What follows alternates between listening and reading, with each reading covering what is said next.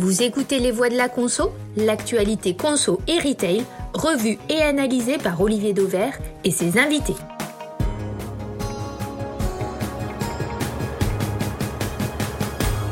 Bonjour à tous, aujourd'hui nos trois voix de la conso sont Karine Sanouillet, directrice marketing et stratégie client de Velvet Consulting, Jean-Marc Ménien, directeur général d'Altavia Shoppermind, et enfin David Pruvot, qui est ce qu'on appelle un double actif, professeur de marketing et de distribution à l'IUT d'Amiens d'un côté, et cofondateur du cabinet de conseil Team 2 Consulting de l'autre. Aujourd'hui, je vous propose de partir de deux éléments récents dans l'actualité, à côté desquels vous étiez peut-être passé et qui pourtant disent peut-être beaucoup du retail. En tous les cas, c'est ce que je vais demander à mes voix de la conso du jour. D'abord, première info, l'ouverture du 300e Zeeman, cette enseigne textile très discount qui sera l'occasion de s'interroger sur l'avenir du discount en France à l'heure où le consommateur recherche soi-disant des produits toujours plus haut de gamme, porteurs de sens, bref, moins low cost. Et puis, seconde info, Ikea qui vient d'ouvrir dans le centre-ville de Toulouse un magasin ou plutôt un point de contact de 95 mètres carrés seulement. La question donc est si le mini-format était l'avenir des très grandes surfaces. Vous écoutez Les Voix de la Conso et le numéro 16 démarre dans quelques secondes. Premier sujet, l'avenir du discount alors que Zeeman, l'enseigne de textile low cost, vient d'ouvrir son 300e magasin, qu'Action de son côté en aligne déjà plus de 500 et que l'ultra discount Mere, vous l'avez forcément déjà vu, est annoncé en France, entre autres illustrations de cette vague du discount. Alors, on va commencer, mes chères voix de la conso, par le volet très anecdotique. Est-ce que vous aviez été déjà client de Zeeman avant qu'on en parle aujourd'hui? Et dites vraiment la vérité, je vais presque vous demander de lever la main droite et de dire je le jure. Jean-Marc Ménien, est-ce que vous aviez déjà rempli votre garde-robe avec des achats chez Zeeman, honnêtement? Acheter des vêtements chez Zeeman, non, je jure, non, jamais. Ni même chez Primark, j'avoue que c'est peut-être personnel, mais j'ai un problème d'éthique, on va dire, avec ces marques pas chères, grosse rotation, petit prix. Pour moi, c'est pas très positif et c'est peut-être personnel, mais c'est éthique. Non, jamais. David Pruvot. Idem, jamais. Hein. Faut dire que c'est vrai que leur magasin donne pas tellement envie. Ou alors que vous avez trop d'argent, c'est peut-être ça aussi le problème. Hein. Non, pas nécessairement, parce que autant des magasins comme Action, Gifi peuvent susciter une curiosité, l'envie de rentrer, puis ils ont une expérience d'achat qui est pas forcément paupérisante, contrairement à ce qu'on pourrait le croire. Mais pour le coup, Zeeman, ça renvoie quand même à quelque chose de très austère. Alors Karine, ne me décevez pas. Dites-moi que vous avez déjà rempli votre dressing avec des articles de Zeeman. Eh bien non, Olivier, je vais vous décevoir. Néanmoins, je remplis régulièrement mon caddie chez Lidl et je suis une cliente de longue date des ED, DIA et autres hard discounters. Ah oui, alors donc, ED, c'est quand même de très longue date. J'imagine que ça fait quand même une paire d'années que vous n'êtes plus cliente d'ED. Non, mais dans la série, je suis fidèle à ce format que j'aime beaucoup pour plein de raisons. Bon, au-delà de ça et de manière beaucoup plus sérieuse, quel est à vos yeux l'avenir du discount en France? Parce que vous devez lire les études, entendre ces mêmes bruits de conférences, d'experts auxquels on peut participer d'ailleurs, vous et moi, sur le thème « Le consommateur a changé » et le discount, il le regarde de moins en moins. Et puis tranquillement, on apprend comme ça que Zeeman ouvre son 300e magasin. Est-ce que le discount a finalement un avenir qu'on ne lui voit pas quand on regarde la consommation, peut-être trop par son propre prisme personnel, en tous les cas pour ceux qui la chroniquent? David Pruvot, qu'est-ce que ça vous inspire? Alors, pour répondre déjà à la première question, est-ce qu'il y a un avenir? Oui, parce que d'une part, le prix a toujours été au cœur quand même des préoccupations des consommateurs et ça n'a pas changé. Maintenant, j'ai le sentiment que le discount d'aujourd'hui et de demain n'est plus forcément comparable à celui d'hier. Il a évolué et on ne peut plus forcément lui donner une définition unique qui était incarné pendant longtemps par la vision originelle d'Aldi, mais on a un marché discount qui s'est segmenté avec d'un côté des acteurs historiques comme Aldi, comme Lidl, qui ont fait évoluer leur concept, c'est vrai, vers quelque chose d'un petit peu plus embourgeoisé, et puis d'un autre, ça a aussi laissé la place à l'arrivée de nouveaux acteurs qui, eux, s'appuient justement sur ces origines du discount. Donc on a une coexistence de deux de différentes formules discount. Donc en gros, on a le hard discount d'un côté, le soft discount de l'autre, ce que Zeeman illustre quand même très bien, parce que, encore une fois, je suis persuadé que beaucoup de ceux qui nous écoutent n'ont jamais mis les pieds dans un Zeeman. C'est extrêmement paupérisant comme expérience d'achat. Jean-Marc Ménien, l'avenir du discount en France, vous y croyez? Zeeman l'illustre? Oui, Zeeman l'illustre comme pas mal d'enseignes qui se lancent, et puis on le voit aux États-Unis aussi, hein, Dollar Tree, Express Dollar, enfin toutes ces enseignes. Bon, moi je crois qu'il faut quand même faire la différence entre le hard discount et le discount. Le discount, à l'exemple de Lidl, monte un peu en premiumisation, alors que le hard discount est effectivement à l'allemande. C'est pas un reproche, hein. En l'occurrence, j'ai regardé Zeeman, ça existe depuis 1965. Il y a 1300 magasins dans le monde, dont 300 en France, comme vous le disiez, Olivier. On peut pas mettre en doute la capacité de ces gens-là à bien acheter et à bien vendre. Mais par ailleurs, j'ai regardé un reportage qui est passé sur TF1 sur Mere, donc les Slovènes, c'est ça, ou les Sibériens. Les Sibériens, les Russes. Voilà, les Russes. C'est bon, je vous parle même pas des codes dont parlait David, mais voilà, le kilo de viande de bœuf est à 5,53. Le poulet est à 2 €. Voilà. 80% du miel, c'est du sirop de glucose. Donc, si c'est pour faire du discount à ce prix-là, je dirais qu'après Mere, il y a les restos du cœur. Voilà, c'est simple. Et on peut pas descendre plus bas. Et donc, on est toujours dans cette contradiction. Pour ça que je dis que moi, Zeeman, peut-être, j'irai voir, mais j'ai vraiment du mal, y compris par exemple pour des marques comme Primark, qui sont aussi respectables et tout, mais il y a un problème d'éthique, quoi. C'est pas possible. Je ne peux pas dire, je ne peux pas penser qu'il n'y ait pas un problème d'éthique là derrière. Ce que vous dites, c'est que ce discount-là, il pose la question toute bête que l'on peut ainsi formuler. Le prix, oui, mais à quel prix ? En gros, quel est le prix, à quelle qualité ? Oui, mais quel est le prix du prix ? Quel est le prix social ? Quel est le prix à tous les niveaux ? C'est-à-dire, c'est le prix. Le modèle économique, oui. Dans le reportage, il disait que dans le magasin qui faisait, je crois, 3000 m2, ils avaient rencontré 2 vendeuses. Bon, très bien. Et on sait qu'une fois que les portes sont fermées, c'est elles qui font le ménage. Donc, voilà, il faut trouver un juste milieu. Il y a des bons exemples. Donc, ça vous paraît trop dur. Ça vous paraît trop dur. Et pourtant, ça se développe. Karine Sanouillet, qu'est-ce qu'on peut entendre du développement de Zeeman? Que les études conso se trompent quand elles nous disent que le consommateur, finalement, il veut de la qualité, il veut du choix, il veut de l'éthique, il veut du sens. Et puis, d'un autre côté, il va chez Zeeman et chez Action, par exemple. Je ne sais pas si on peut parler du consommateur, en l'occurrence, parce que c'est quand même des formats qui sont encore segmentants, même si ça l'est probablement moins qu'avant. Le hard discount alimentaire, c'est à peu près 12% de la consommation alimentaire des Français. C'est monté à 13-14% au début des années 2010. Et puis après, par la cession de DIA et les différents changements d'enseigne, ça a été assez perturbé. Et aujourd'hui, on est aux alentours de 12%.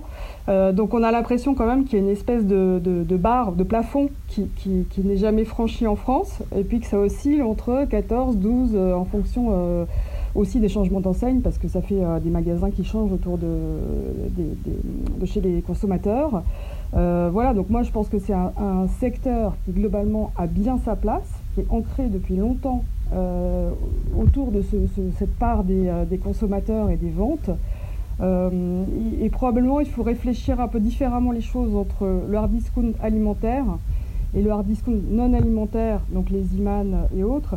Là, au fond, à la fois, c'est des propositions de prix qui sont très basses et c'est du renouvellement d'offres. Donc, je trouve que, voilà, un Action, c'est finalement un magasin de destination comme un magasin de curiosité autrefois. Oui, mais ce que ça dit, ce développement de ces enseignes-là, c'est que le consommateur se comporte visiblement différemment de ce que le citoyen peut répondre quand on l'interroge sur ses aspirations. David Pruvot.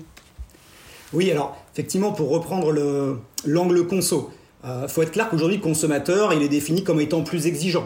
Donc, certes, il veut des prix bas, mais, comme le disait Jean-Marc, sans s'interroger quand même sur la qualité, l'origine des produits, voire les conditions dans lesquelles on les vend. Et puis, d'un autre côté, on a certains consommateurs qui, eux, sont plus contraints économiquement et qui n'ont pas forcément le luxe de se poser ces questions-là. Et qui sont malgré tout très nombreux. C'est-à-dire, et peut-être dans des situations plus dures que ce qu'on peut imaginer, nous qui chroniquons la conso. Bien sûr, donc je pense que faut pas forcément raisonner dans une logique du consommateur au sens unique. Il y a des consommateurs qui ont des situations très différentes. Le prix reste quand même une variable qui est partagée par beaucoup de consommateurs, sans forcément être aussi, je dirais, présente dans la gestion d'un budget, par exemple. Mais ils sont quand même visiblement assez nombreux pour faire vivre des enseignes et les faire se développer. C'est quand même ça qu'il faut entendre. Bien sûr. Alors après, c'est vrai qu'il y a des effets quand même cycliques.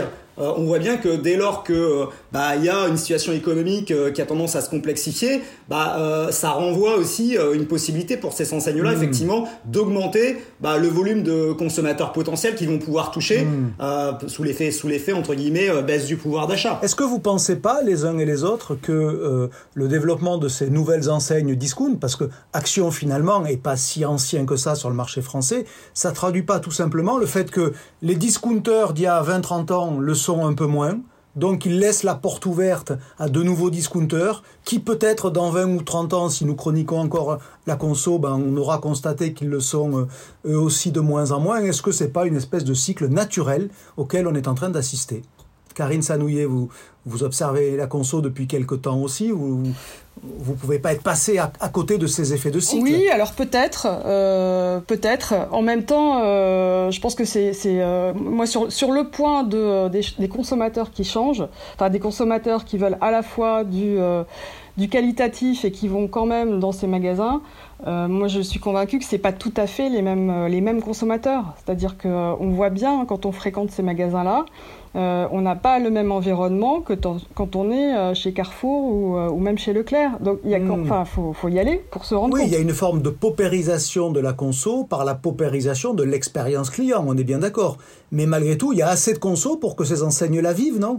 Vous faites... oui, enfin, si c'est 10% des ventes en France, ça fait écho étonnamment aux 10% de la population qui vit sous le seuil de pauvreté. Enfin, qui sont, voilà, donc, moi, je suis convaincue, et puis quand on regarde Kantar notamment, qui fait des analyses sur les profils de consommateurs, même s'il y a une clientèle qui est mixte entre des grandes surfaces dites classiques et ces magasins-là, le cœur de clientèle des hard discounters, ce n'est pas la même clientèle que les clients, les Français moyens, pour dire le mot, qui vont dans la grande distribution.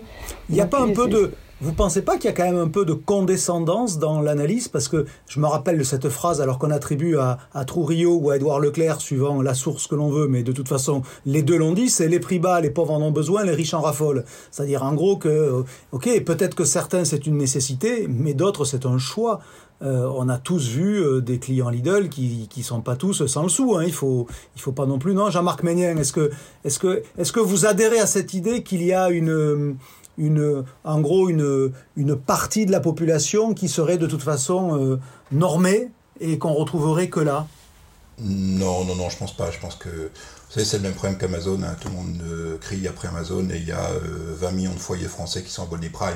Donc on est dans cette, un peu comme Karine, je dirais que ayant beaucoup travaillé dans la promo, on savait que les gens qui allaient chez ED n'étaient pas forcément les plus pauvres. Il y avait des pauvres, mais il y avait aussi des gens qui, étaient opportunistes par rapport à ces catégories. Moi, ce que je vois, c'est quand même, je pense que la distribution française s'est extrêmement bien résisté à la première vague du hard discount et du discount il y a une dizaine d'années. Elle a extrêmement bien résisté et donc, du coup, on le voit, il y avait 3 enseignes, hein, Lidl, Aldi, Leader Price. Ils ont du mal à vivre à 3. Donc, il y en a d'autres qui vont arriver, je ne sais pas trop ce que ça va pouvoir donner. Néanmoins... Vous parliez de Mere, Jean-Marc, tout à l'heure précisément. Oui. Est-ce que vous pensez que le terreau aurait été aussi fertile pour l'ultra-discount Mere si Lidl et Aldi ne suivaient pas ce chemin d'embourgeoisement dans lequel on les voit l'un et l'autre courir ? C'est pas de l'embourgeoisement, c'est de la c'est une montée en premiumisation. Ne jouons pas sur les mots. Dans tous les cas, ils s'éloignent du plus bas prix possible, tous les deux. Et donc ils ouvrent la porte. Nous sommes d'accord. Mais ça peut être aussi le résultat du fait que le consommateur est plus exigeant, d'accord, et que ces clients qui sont clients historiques d'Aldi et autres ou de Lidl, ils demandent de plus en plus de produits de marque déjà, parce que là il y a une vraie différence. Et quand on voit Normol par exemple. exemple avec ces marques. Et puis voilà, c'est aussi parce que leurs consommateurs sont de plus en plus exigeants. Je vais vous apprendre un mot là que j'ai appris aujourd'hui, la philosophie Zeeman. Zeeman, en fait, sa philosophie, c'est ce qu'ils appellent donc Zuinig. Voilà, ça s'écrit en irlandais, c'est Zuinig, Z-U-I-N-I-G, vous regarderez sur le site, et qui dit en fait, notre comportement, c'est d'être économe et attitude responsable. Ça marche depuis 1965, donc encore une fois, on ne peut pas remettre en cause tellement ces gens-là. Maintenant, moi, je me pose des problèmes,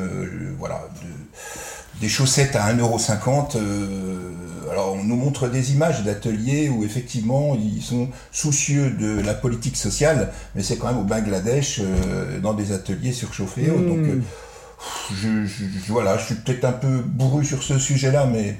David Pruvot, pour répondre à la question de départ, moi j'aurais tendance à dire oui, le commerce est un éternel recommencement, puisque... McNair en 1957 avec sa théorie de la roue de la distribution l'a illustré et on ne cesse, je dirais, de pouvoir le réillustrer puisque systématiquement les concepts de distribution sont toujours nés avec l'idée d'essayer de maximiser les coûts pour poser les prix les plus bas. Et puis effectivement, comme le disait Jean-Marc, sous l'impulsion de la clientèle, souvent ils ont tendance finalement à proposer un peu plus de produits, un peu plus de services, et donc à augmenter leurs coûts et leurs prix, ce qui laisse naturellement la place à nouveaux arrivants qui vont pouvoir emprunter exactement les mêmes codes que ceux qui avaient été utilisés à l'origine pour exister. Alors on va donner la petite clé de compréhension à ceux qui l'auraient peut-être manqué. Donc cet universitaire américain, puisque c'est de lui dont il s'agit, s'appelle Malcolm McNair. Vous irez voir pour les curieux. Et donc c'est effectivement la théorie qui dit qu'on est par le prix, au sens du verbe naître, et on se marginalise par le prix à cause du prix. Et en gros, ça date depuis 1852 et le bon marché, puisque lui aussi s'était embourgeoisé. Juste d'un mot pour terminer sur ce sujet. À vous écouter, si le consommateur a changé et si finalement Lidl et Aldi n'ont fait que le suivre, Mere a quand même des soucis à se faire pour espérer pouvoir percer dans l'hexagone, en l'état actuel de la consommation. Est-ce que je résume bien votre pensée, Jean-Marc ? Mere, il a du souci à se faire, ou alors c'est un boulevard pour lui, si on doit faire simple ? Moi, je pense qu'un jour, il aura du souci à le faire. Au pays où on a tellement critiqué l'huile de palme, quitte à déstabiliser un leader comme Nutella, avoir du miel avec 80% de sirop de glucose... Donc il a du souci à se faire. Il David a du pour moi à terme, oui. Ah, mais c'est votre avis qui m'intéresse, c'est ça qui est bien. David Pruvot, un boulevard devant lui, oui, ou du souci à se faire ? Ils sont ambitieux, ils annoncent des chiffres impressionnants. Maintenant, je pense que c'est une entreprise qui est jeune, 2009. Oui, mais votre avis, qui est encore inconnue. Moi, oui, parce que les consommateurs français ne les connaissent pas, il va falloir qu'ils gagnent leur confiance, on va avoir des questions, comme dit Jean-Marc, sur la qualité, donc ça va être très compliqué. Beaucoup de difficultés. Aldi et Lidl sont bien en place. Karine Sanouillet. Moi, je pense qu'ils ont une très belle opportunité. D'abord, c'est un nouveau marché pour eux. Donc, en termes de volume d'achat, ça ne fait qu'accroître leur puissance de feu en achat. Et je pense que, par curiosité, les Français iront. Voilà. Le point sur lequel je suis entièrement d'accord avec Jean-Marc, c'est la question RSE, pour lâcher le mot. Où l'ensemble de la chaîne des grands distributeurs est quand même en train de changer de posture et de travailler très sérieusement sur des approvisionnements, donc des modes de fabrication beaucoup plus acceptables. Et donc là, ces modèles-là, ça leur posera forcément un gros problème sur le non-alimentaire. Donc si je vous écoute bien, l'écueil éventuel du discount sera la conscience RSE du consommateur, qui veut du prix bas, mais qui de moins en moins est prêt à tous les sacrifices pour le prix, y compris des sacrifices éventuellement sociaux d'ailleurs. Jean-Marc, j'ai bien compris qu'à 1,50€ la chaussette, pour vous, elle était mal faite, pleine de trous, ou alors par des enfants exploités. Je réduis un peu, je caricature, mais c'était à peu près le fond de votre pensée. Allez, on continue ces voies de la conso, mais on change de sujet. Après le prix, on va parler de la taille. Direction Toulouse pour l'ouverture du premier point de conseil Ikea, c'était samedi dernier. Alors je vous fais le pitch, puisque naturellement je suis déjà allé le visiter. Le cadre, c'est un centre commercial d'hypercentre, une surface qui est rikiki, 95 mètres carrés, alors qu'un Ikea jauge habituellement plusieurs dizaines de milliers de mètres carrés, et une nouvelle vocation, ne pas vendre, mais accompagner le client dans son projet. Bref, un point de conseil, c'est d'ailleurs officiellement comme ça qu'Ikea a choisi de le baptiser « Point conseil Ikea ». Êtes-vous surpris Karine Sanouillet, David Pruvot ou Jean-Marc Ménien, êtes-vous surpris qu'une enseigne de surface XXL, qui est quand même bien le cas d'Ikea, s'intéresse à ce qu'on va qualifier de micro-emplacement, 95 mètres carrés à comparer à 30 000. C'est fou. Est-ce que ça vous surprend ou vous trouvez ça finalement normal? Ça inspire qui? Moi, ça ne me surprend pas. Ça inspire Karine Sanouillet. Ni la part d'IKEA, ni dans un plus large contexte. C'est un phénomène qu'on est en train de constater dans les stratégies des distributeurs non alimentaires, après les distributeurs alimentaires qui ont bien accéléré sur la proximité depuis une quinzaine d'années. Mais on peut citer donc Ikea et Castorama. Mais pourquoi ça vous surprend pas? Alors ça me surprend pas parce que les attentes des consommateurs sont largement en train de changer autour de moins de déplacements le week-end. On va vers le plus pratique. Voilà, les gens veulent des choses pratiques. Or, aujourd'hui, prendre sa voiture, faire des kilomètres le week-end avec la petite famille et passer sa demi-journée dans une zone commerciale, c'est moins tendance. Bon, pour ne pas dire les choses, c'est moins dans ce que veulent les gens qui sont habitués à l'immédiateté avec tout, notamment avec le digital. C'est moins, ça correspond moins à l'attitude et aux envies des consommateurs. Donc les distributeurs s'organisent pour répondre à cette demande. Donc en gros, c'est l'idée, si le client ne vient plus à toi, c'est à toi d'aller vers le client, ce qui revient quand même un petit peu à ça.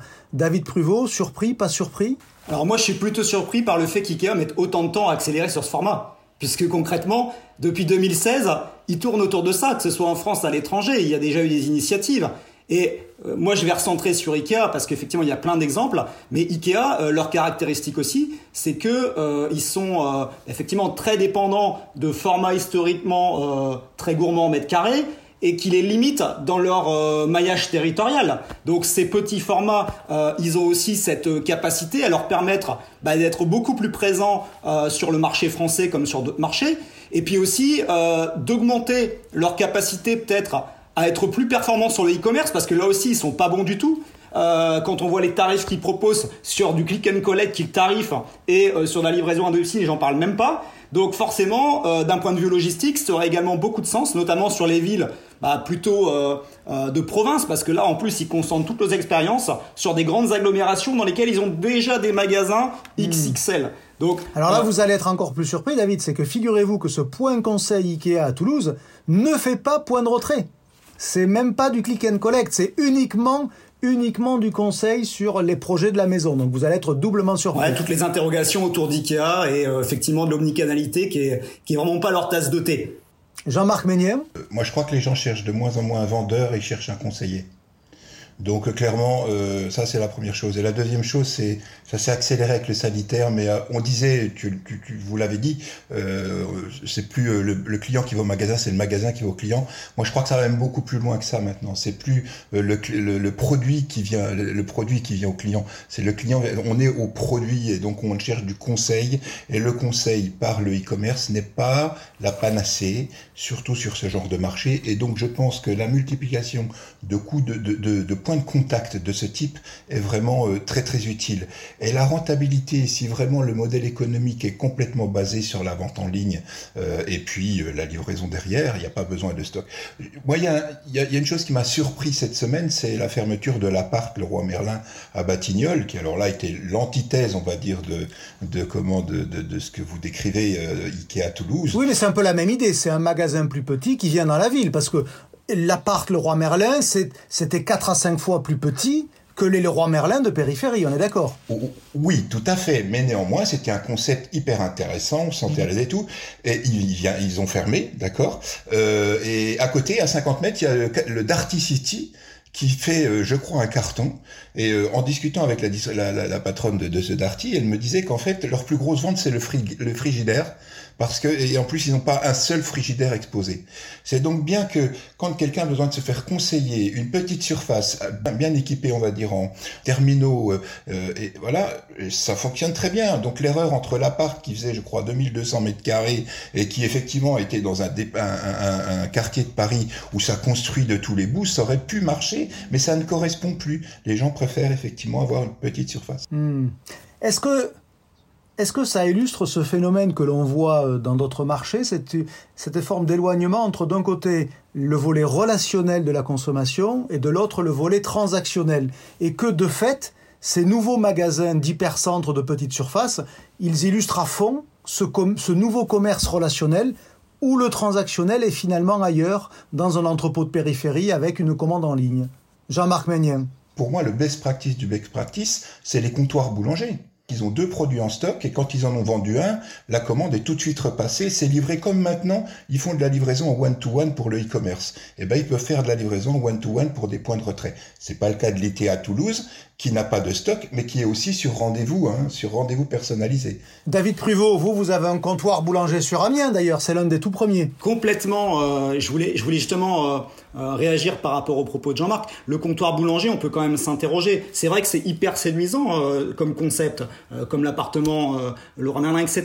Mais se pose quand même la question, effectivement, du sens que ça a pour le client véritablement, de la rentabilité, parce qu'aujourd'hui, c'est quoi ? C'est une dizaine de comptoirs depuis 2017. Ça se développe peu. Ça va pas vite. Et puis, si on veut parler celui d'Amiens, il a totalement été rénové. Et aujourd'hui, il n'y a plus que du multimédia. Donc, il y a un contre-exemple par rapport au réfrigérateur de Jean-Marc, puisque concrètement, là, ils ont arrêté tout ce qui était équipement de la maison pour se recentrer sur le multimédia. En fait, la vraie question, c'est faut-il que ces magasins-là, ces points de contact, aient un vrai compte d'exploitation autonome, ou faut-il le raccrocher au magasin dont ils dépendent ? En gros, c'est le point conseil Ikea dans un hyper-centre commercial toulousain. Il va avoir un gros loyer, il va jamais se payer. Par contre, si je le raccroche à l'IKEA de périphérie, et je considère c'est presque un budget de communication, peut-être, non ? Jean-Marc, je vous vois opiner du chef.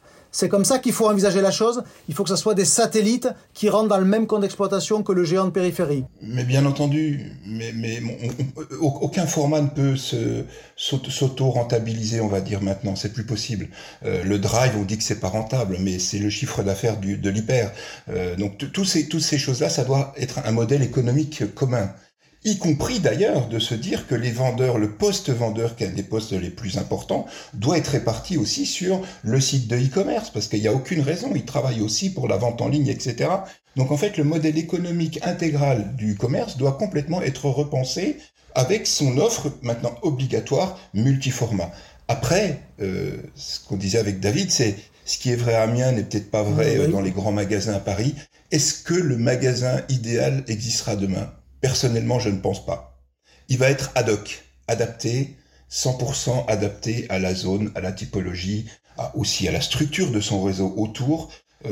Voilà. Donc. Karine Sanouillet, tout à l'heure, pour démarrer ce sujet, vous faisiez la comparaison avec ce qu'on a vécu dans l'alimentaire, où les géants de périphérie sont venus mettre des petits magasins en centre-ville. Ils ont fait finalement ce qu'ils savaient faire en périphérie, mais sur plus petit. Ils vendent. C'est des petits magasins avec une petite offre. Là, on est en train de chroniquer de nouveaux types de points de contact où finalement, on ne vend pas. Il n'y a que des produits sur des outils digitaux et du conseil humain, mais on ne repart pas physiquement avec quelque chose. Est-ce que finalement, on peut les comparer, ces directions-là ? Je pense que c'est tout à fait comparable. La comparaison, c'est la proximité des zones d'habitation des consommateurs. Après, ça se joue avec certaines modalités quand on est sur de l'alimentaire, et ils ont fait le choix d'avoir des produits à vendre. Mais on peut comparer aussi dans l'alimentaire au drive piéton, où là, c'est encore une autre modalité. Il y a des produits à emporter. Et quasiment zéro personne, voire certains concepts vraiment personne. Voilà, moi ça m'inspire quand même par rapport au modèle économique, la réflexion suivante, c'est que c'est pas forcément un sujet pour des chaînes intégrées de se dire finalement on a un chiffre d'affaires, des modalités de réalisation de ce chiffre d'affaires et une rentabilité globale entre des surfaces quand même qui restent en périphérie, du e-commerce et des points, peu importe comment on les appelle, dans le centre-ville. Qu'est-ce que vous voulez dire par là ? Ce que je veux dire, c'est que ça peut poser un problème, ces nouveaux modèles qui font pas beaucoup ou pas du tout de chiffre d'affaires pour des organisations d'indépendants les organisations qui sont vraiment avec un indépendant qui a son point de vente, qui doit rentabiliser, qui voilà, voilà. Et c'est plus compliqué. Ils sont obligés pour ces formats, pour les indépendants, ce n'est pas rentable d'avoir un petit point comme ça dans une ville. C'est-à-dire, en gros, si je reformule, pardonnez-moi, Karine Sanouillet, c'est de dire ce confort d'ouvrir des magasins sans la pression du chiffre d'affaires parce qu'ils ne sont pas transactionnels, finalement, seuls les gros groupes intégrés peuvent se le permettre. C'est ça que vous dites. En tout cas, c'est une logique qui est tout à fait compatible avec leur mode de fonctionnement. Comme disaient Jean-Marc et David, on peut dire que c'est une pub à l'extrême. C'est plus compliqué quand on doit faire vivre vraiment un indépendant. Vous avez vu les quelques images de ce point de conseil Ikea, donc on vient avec son projet, Jean-Marc l'a dit, on prend rendez-vous, vous lui donnez un avenir, vous l'imaginez dans beaucoup de villes, comment si vous faites une projection, David Pruvot, mouillez-vous. Alors pour Ikea, c'est possible parce que dans l'absolu, là ils vont recentrer ces points de vente là sur ce qu'on appelle des projets, c'est-à-dire la cuisine, qui vont impliquer un fort accompagnement du client. Maintenant, quand on parle effectivement des magasins où il n'y a rien à vendre, on a vu que ça a déjà été essayé avec Decathlon notamment, qui a arrêté au bout de quelques semaines parce que les clients comprenaient pas que c'était un showroom où il n'y avait rien à prendre, on voulait juste faire son choix et en commander en ligne. Donc, faut aussi prendre de la mesure entre effectivement les modèles qui sont imaginés, qui nous paraissent nous séduisants, et la manière dont les clients vont vraiment les décoder. Les clients sont pas encore toujours prêts. C'est vrai qu'on essaie d'anticiper... Ok, vous dites que cette dissociation entre la mission transactionnelle et la mission relationnelle, elle n'est pas nécessairement comprise spontanément par les clients. C'est ça que vous dites. C'est ça, et puis elle n'est pas adaptée forcément à tout type d'enseigne. Jean-Marc Ménien, un avenir grand, petit, moyen pour les points de conseil Ikea ? Moyen à suivre. Par contre, je m'appellerais Jean-Marc Ikea.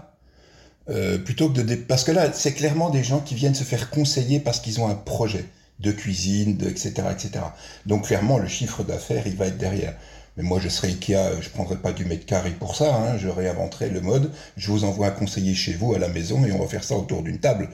Pas la peine de mettre une vitrine, des choses comme ça. Donc ce que vous dites là, c'est très intéressant, Jean-Marc, vous dites, on pourrait faire encore plus de proximité. Mais oui. En demandant au conseiller Ikea d'aller chez le client. Mais bien entendu. Ça, c'est intéressant. Mais bien entendu. Et ils n'auront pas à payer. Je milite pour oui, il faudrait que ça marche pour les centres-villes. Parce qu'il faut que ces centres-villes se dynamisent et que si le chiffre d'affaires se fait en dehors du chiffre du centre-ville, mais que le point de contact, le travail avec le client, le conseiller et tout, est au centre-ville, on aura gagné quelque chose. Mais si on veut le faire à moindre coût, autant aller chez les gens, et comme beaucoup font, même Bonduel a refait des tests de réunion à domicile. C'est la fameuse technique, regardez le Thermomix, hein. L'ultra proximité. Karine Sanouillet, vous y croyez à cette idée là d'amener des conseillers? C'est loin d'être idiot, hein, c'est loin d'être idiot d'ailleurs. Alors, amener des conseillers, je sais pas, c'est dommage de se priver d'une vitrine. C'est une pub et il faut pas s'en priver parce que sinon ça fait un architecte d'intérieur. Mais moi, je crois vraiment à ces nouvelles modalités de petites surfaces. Et comme le disait David, c'est peut-être dommage de pas mettre des produits, mais ça doit pas être les mêmes produits que dans un grand magasin. Mais à Ikea, on peut quand même se dire que dans un centre-ville, un assortiment limité à des produits d'art de la table ou des produits de tous les jours, ça fait sens à côté du point conseil, du conseiller. Donc, voilà. Alors ça s'appelle Ikea Décoration et ça ouvre à Paris dans une dizaine de jours. On aura l'occasion d'en reparler. Presque la fin de ces voix de la conso. Avant de se quitter, la question actu. Dans l'actu de la semaine, 3 autres infos que celles que nous avons déjà développées, parmi d'autres, que je soumets aux voix de la conso. Et je vais vous demander simplement celle qui, à vos yeux, a le plus d'intérêt, et surtout pourquoi. C'est-à-dire que c'est votre avis qui m'intéresse, encore une fois, au premier chef. Première info que j'ai retenue, Leroy Merlin qui propose de louer des tondeuses à gazon à ses clients. En l'occurrence, pas n'importe quelle tondeuse, des robots tondeuses. Et une info qui illustre peut-être à merveille la mue du commerce, de la consommation de la possession vers l'usage. Et vous me direz, chère voix, si une telle signification suffit à faire de cette actu de la semaine votre actu. Seconde info, la fin de l'alliance entre Carrefour et Tesco. À l'origine, il s'agissait, rappelez-vous, de mutualiser les achats de MDD.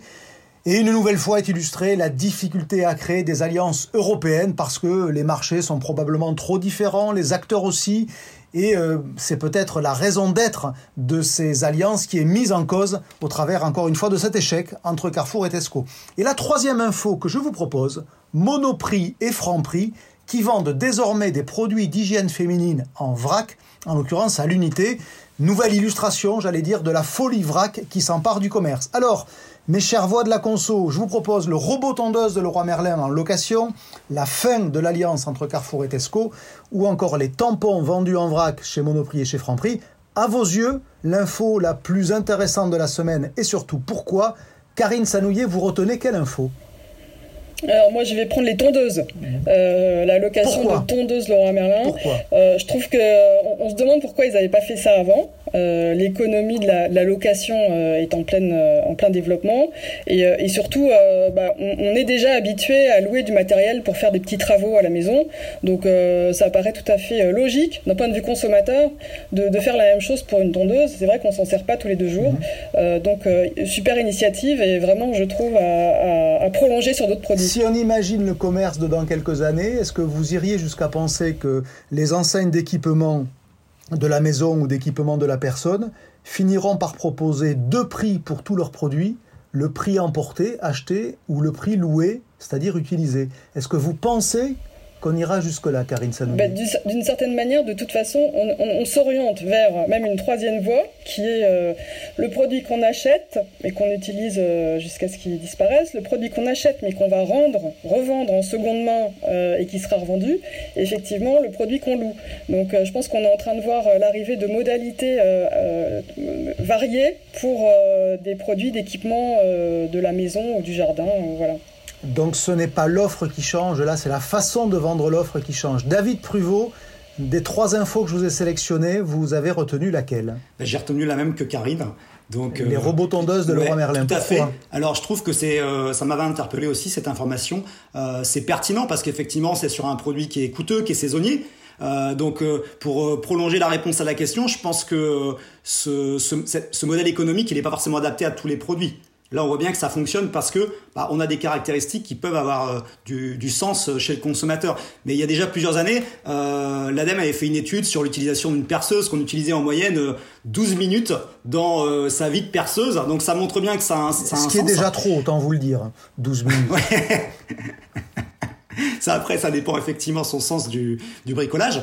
Alors après, attention quand même avec la location. C'est vrai que c'est porté par certains marchés comme l'automobile, mais pour moi, on est encore très très loin d'un marché mature. On voit que c'est quand même naissant.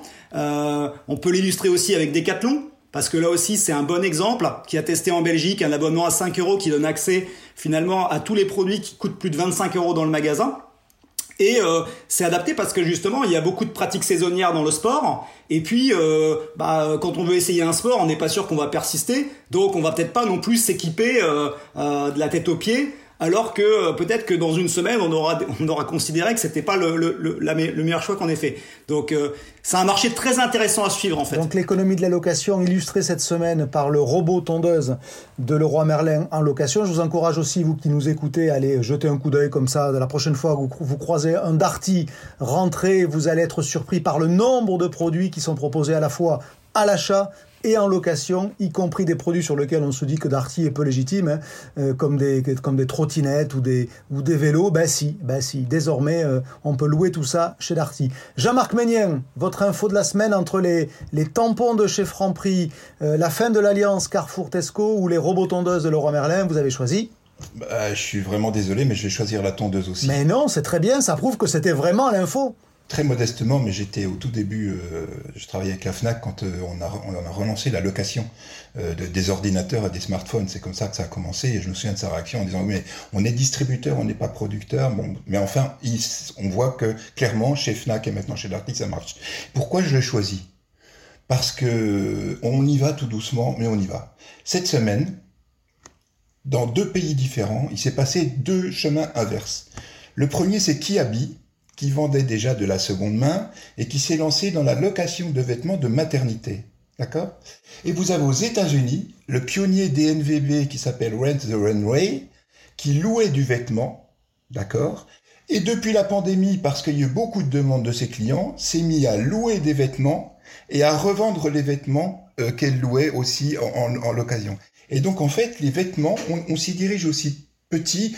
Qui aurait pensé louer des vêtements ? Mais dans le cadre de la maternité, par exemple, ou pour les robes de soirée, comme Rent the Runway, etc., ça fonctionne très bien. Et moi, je pense qu'on va naturellement vers un triptyque de cycle de vie où chacun fera le cycle de vie qu'il veut à son produit. Si je veux acheter une tondeuse, je l'achète. Sinon, je l'emprunte à mon voisin. Sinon, je vais la louer chez Leroy Merlin. Sinon, j'en achète une d'occasion. Je crois que l'idéal du schéma d'achat est là. Et cet exemple du vêtement cette semaine entre Kiabi et Rent the Runway qui font le chemin inverse m'a vraiment impressionné. Et ce que vous illustrez là, c'est qu'on part du besoin et ensuite on le satisfait. Il y a plein de façons de satisfaire un même besoin en fonction d'ailleurs de la réelle nature de ce besoin. Et votre unanimité à choisir le robot tondeuse de Leroy Merlin comme actu de la semaine montre qu'a priori, il y a bien quelque chose derrière cette nouvelle initiative de Leroy Merlin qui figure probablement parmi les enseignes qu'il faut suivre quasiment au jour le jour parce que très inspirante. Voilà, c'est la fin de ce 16e épisode des Voix de la Conso. Comme toujours, j'espère que l'avis de nos trois voix aura nourri votre propre réflexion. Rendez-vous très bientôt avec de nouvelles voix pour passer en revue toujours aussi librement l'actu de la Conso et du retail.